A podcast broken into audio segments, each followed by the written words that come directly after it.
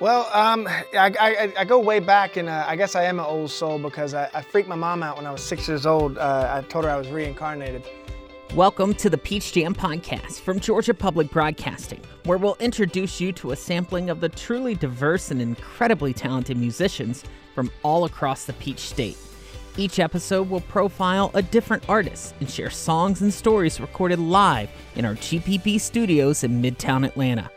I'm your host, Jeremy Powell, and on this week's episode, we're going to talk to an artist from McDonough, Georgia, who, at the time of this recording, has the number one album on the Billboard Blues charts. Uh, I'm Eddie Ninevolt. I'm a musician from Atlanta, Georgia. Uh, I, if I had to describe my music, I'd say it was Southern Soul music, man.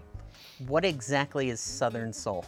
Well, you know, in a, in a, in a land of all these genres these days and everything, it's hard to uh, you know put us in a category because we grew up in a band where we played covers, we played four-hour sets, so we we did country, we did western, we did uh, blues, rock and roll, whatever, man. And um, but now recently with the band, uh, we we've been getting into uh, a lot of soul music, and so uh, and uh, so we just call it Southern Soul, man. It's just a mix, a gumbo of music, if you want, if you will, you know. A gumbo of music. I love that. yes, sir. All right, we're gonna do a song called Beg, Bar, and Steal. One, two, three.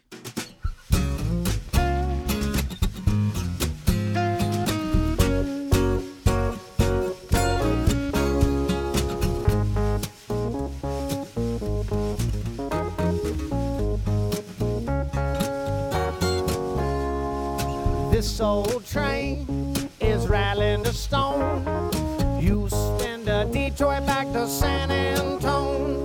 This a woman I love, I gotta get her back. She told me that she loved me, I couldn't say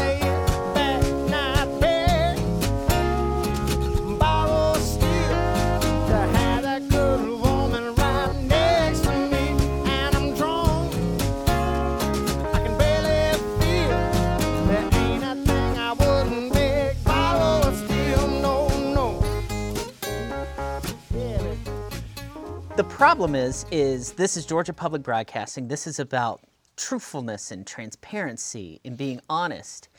And you're going to sit here and pretend like you're not a time traveler that has a DeLorean or a TARDIS or something parked in the back, and that you didn't travel to 1948 Memphis or 1954 Chicago because your music is not of this time. Well, thank you, man. Where did you learn this? Uh, honestly, you know, I, I had a very uh, normal growing up. Uh, my dad, you know, he, he showed me ACDC, Black Sabbath, stuff like that. But uh, it wasn't until um, I was in my first band and uh, we they showed me the Beatles and uh, and you know, thank, thank, thankfully we had YouTube. I didn't have to go to a library and find all these VHSs and stuff. But we I was watching the Beatles, Yer Blues, which is a, a song they did with with Keith Richards, stuff like that.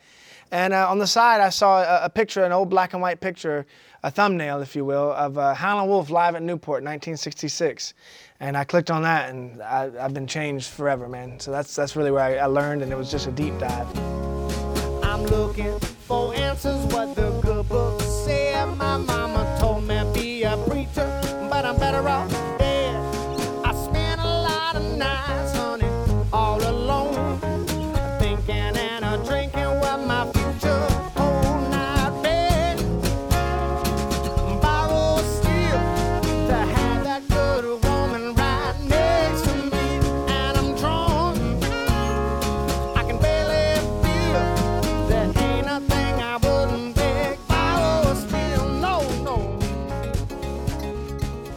Eddie, how old are you?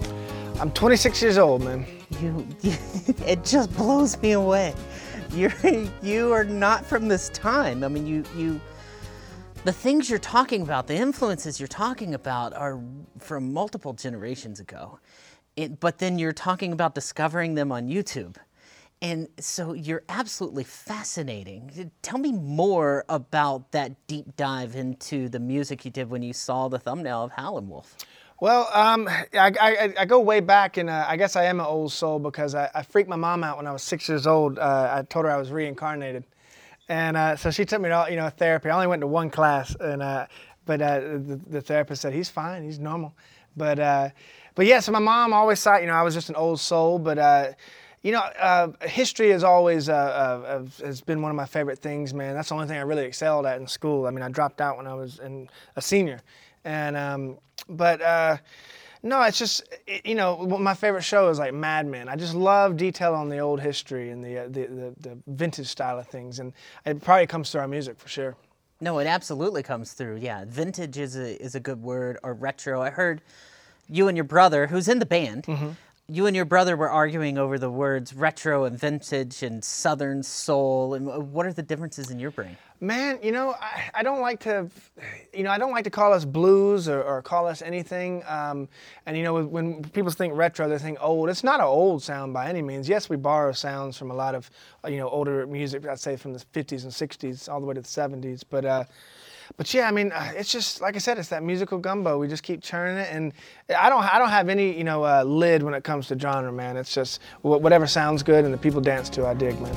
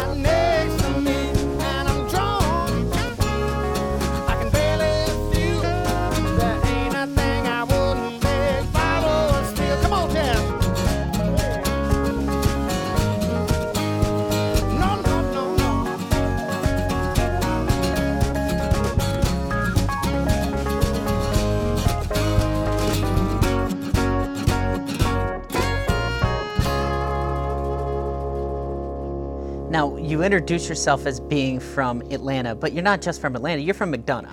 From McDonough, Georgia. Yeah. And then what was it like growing up as an old soul in McDonough?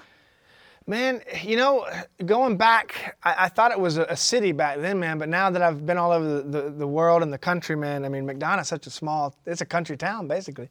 But um, yeah, I mean, I can remember uh, all my friends, you know, blaring rap in their, uh, in their, uh, uh which nothing wrong with rap, but they were blaring it coming into the school. And I, I had me a 1996 Ford Explorer, and I just got the Howlin' Wolf live at London sessions. And I, uh, I, would, I would crank that up to try to compete with them. But, uh, yeah, then the car broke down. It was only had it for a week.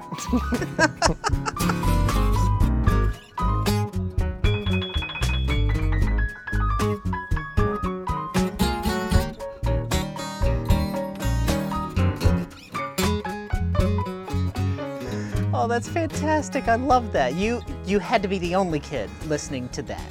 Yeah, and it's funny because uh, in high school, um, you know, I, at the parties and stuff, you know, I, I, would show them at, you know, late at night, I would show them, uh, you know, uh, Son House. I'd show them How, uh, Howlin' Wolf, uh, Lightning Hopkins, Mance Lipscomb, and I'd show, and they, and they, you know, they'd all be like, what is this music? What is this music? And uh, it blew their mind. And, yeah, it's just I've, I've always been on the quest of finding older music. I'm really into reggae right now. I've been listening to a lot of old dub music, and so uh, just anything I can get my hands on, man. If I can learn something, that's what I want to listen to. All right, song's called Yellow Alligator. One,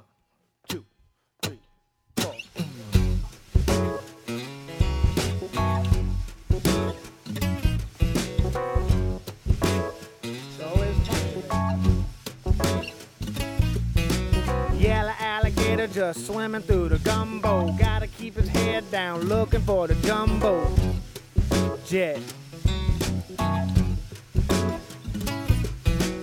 Got a funny feeling, got the blues on Monday. Gotta swim back for the storm on Sunday, or we're all gonna get wet. Everybody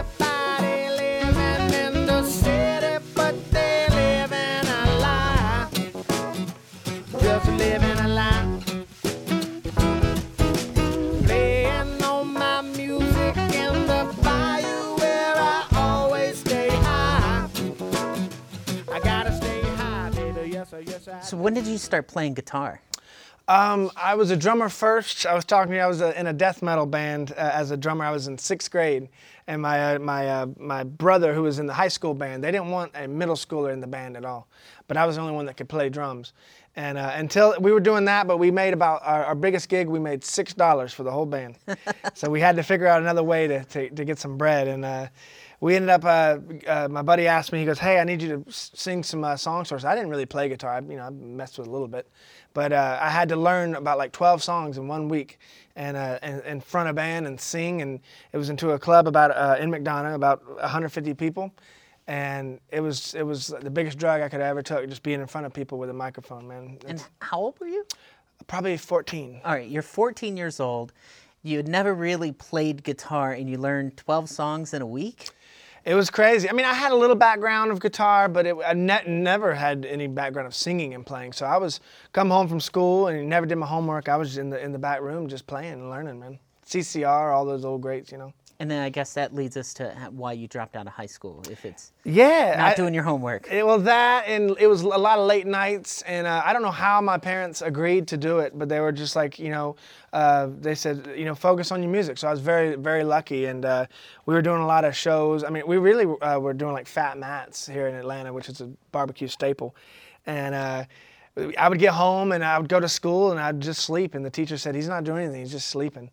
And uh, so uh, I, was, I was glad that I was able to, to get out and focus on music, man. So you're as a teenager, you're playing in Atlanta, Mm-hmm. driving back home to McDonough to go to high school, and you wake up enough to get there, but then fall asleep. I mean, we go play um, uh, Macon, Georgia, and uh, I mean, I, I can remember being 15 years old, and, and they'd pay us. They'd just drop a big tub of beer, and I ain't gonna name any any uh, of the bars, but but you know, I, I've been doing that kind of lifestyle since I was like 15, 14 years old. But uh, yeah, it's tough to go to school when you're uh, just when you're when you're coming home seeing the sunrise, you know.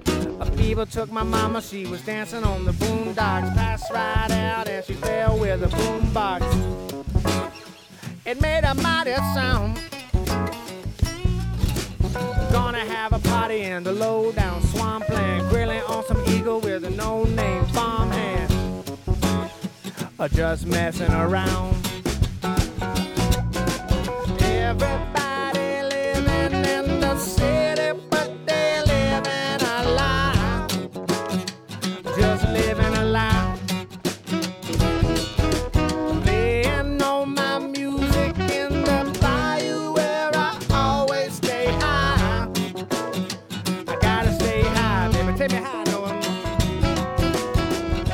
We record this right now, your record that just came out is number one on the Billboard Blues charts. Mm-hmm. it debuted there, man. It was crazy. I mean, we got the call about like two days ago, to be honest. It was brand new, and um, they said, "Yeah, you're uh, you're gonna be number one," and, and it blew me away. I mean, I called everybody. I called everyone in the band that recorded at Capricorn. Eleven people. I called them, and I was just saying, you know, congratulating them because that's who really made the record. You know, it, I, I'm I might be on the cover, but it's really the musicians that made the record. Oh, I like that. That's humble, and and that's respectful that you would give them the credit for it. But Mm-hmm. obviously, your name is on it, and you wrote the majority of the songs, right? Or did you write them all? Um, me and my brother and, uh, and our keyboard player Chad Mason. I mean, we all. Uh, this was the first record where the whole band kind of wrote some tunes. Okay. But normally it's just me and my brother, and um, yeah, we've been writing music uh, since I, I can remember, man. I, I can't remember.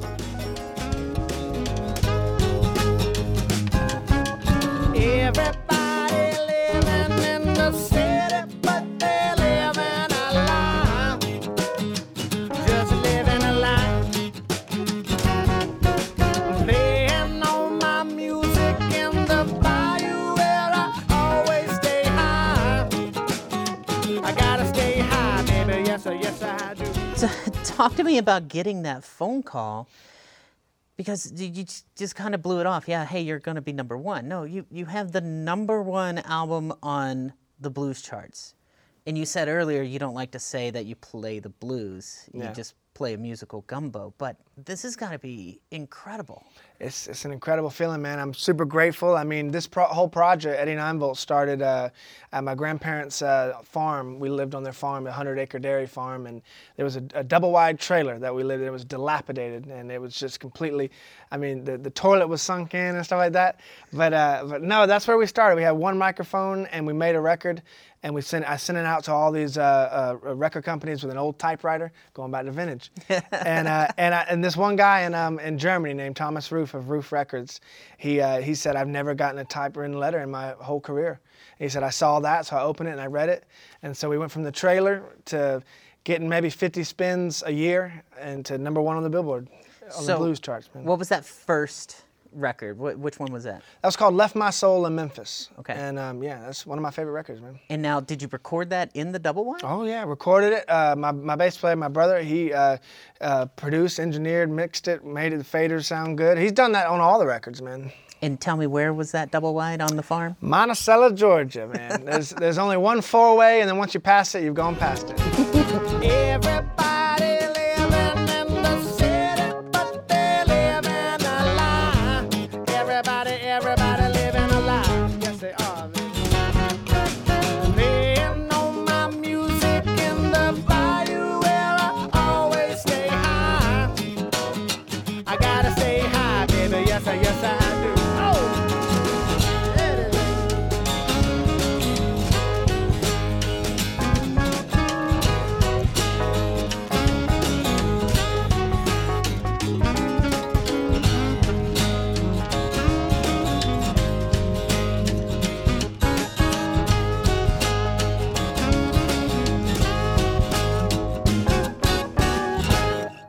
next record was recorded in your parents' living room. Is that correct? my dad's living room, and uh, we recorded that, and uh, we wanted to make a blues. That was when we were a strict blues band. That's what we were doing. We were doing a lot of uh, uh, blues clubs around the, uh, southeast, and uh, I wanted to do a blues record that was. Um, you know, a lot of these blues records and records nowadays, they sound like they're in these, you know, million dollar studios, which some of them are. But and, and but I wanted to go into the studio or my dad's living room, and um, and just make a record with a few mics and, and a live sound. And I got I got the whole band, uh, Unlimited Bud Light and Little Caesars, and they loved it. And they, and you can hear it. And, and the, as the album goes on, you can hear us having more and more of a party, man. Is that what it is? Yeah. That's the okay. secret. All right, I love that. Bud Light and Little Caesars. That's right. that's That's right. that's the name of your autobiography, maybe. I, it should be. I, I'm, write that down. Write that down. yeah.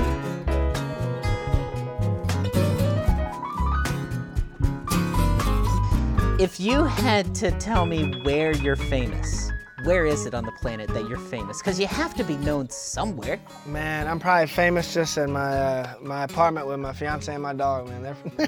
But uh, I, I'm not famous, man. I mean, people know about us, but uh, you know, it's it's we're all. I mean, I got I got uh, you know people messaging us on Denmark, France, Spain, uh, on all these. Uh, of course, Germany. That's where the label's from.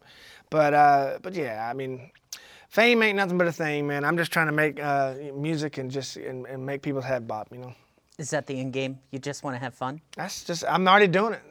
I'm having fun every day. Every, every I'm just lucky to be here, man. Even and, and and just to be able to play shows and get to travel the country and the world, and it's it's it's an insane life. And uh, I'm every day I wake up and, and think. I just I'm just thankful, man.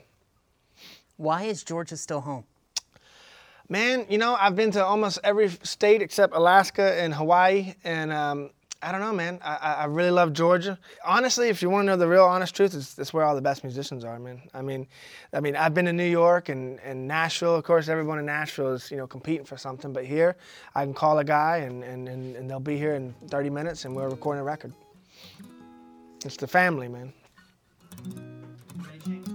What is it you want people to know about Eddie Nine Volt? Man, I want people to know about uh, when I want, people to just relax, come out, listen to a show, dance, and, and have a good time, and and not have to think about what the music is, what it is, just just uh, whether it sounds good, and that's that's our goal every night to play a show is to, you know, we like, like all the albums. I mean, we're gonna mess up, we're gonna have fun, and there'll be slip ups, but you know, it's it's about having a good time, man, and playing uh, American music, man. All right, doing a song called 3 a.m. in Chicago. One, two, three. The ground it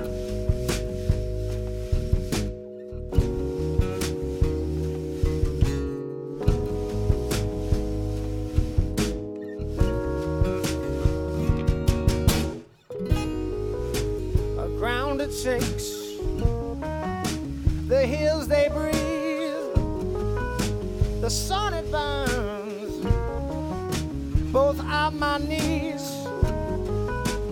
bound and determined to find a meaning within while the earth keeps on turning all around again. Oh. It's 3 a.m.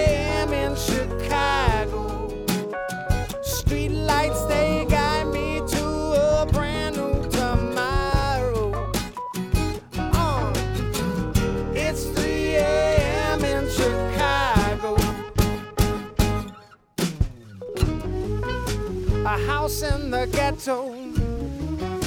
No lights on inside. A house in the suburbs. You will hear no children cry. But who built the statues that look down upon us? And who prints the money? Or who gets to control us? It's 3 a.m. in Chicago. Street lights, they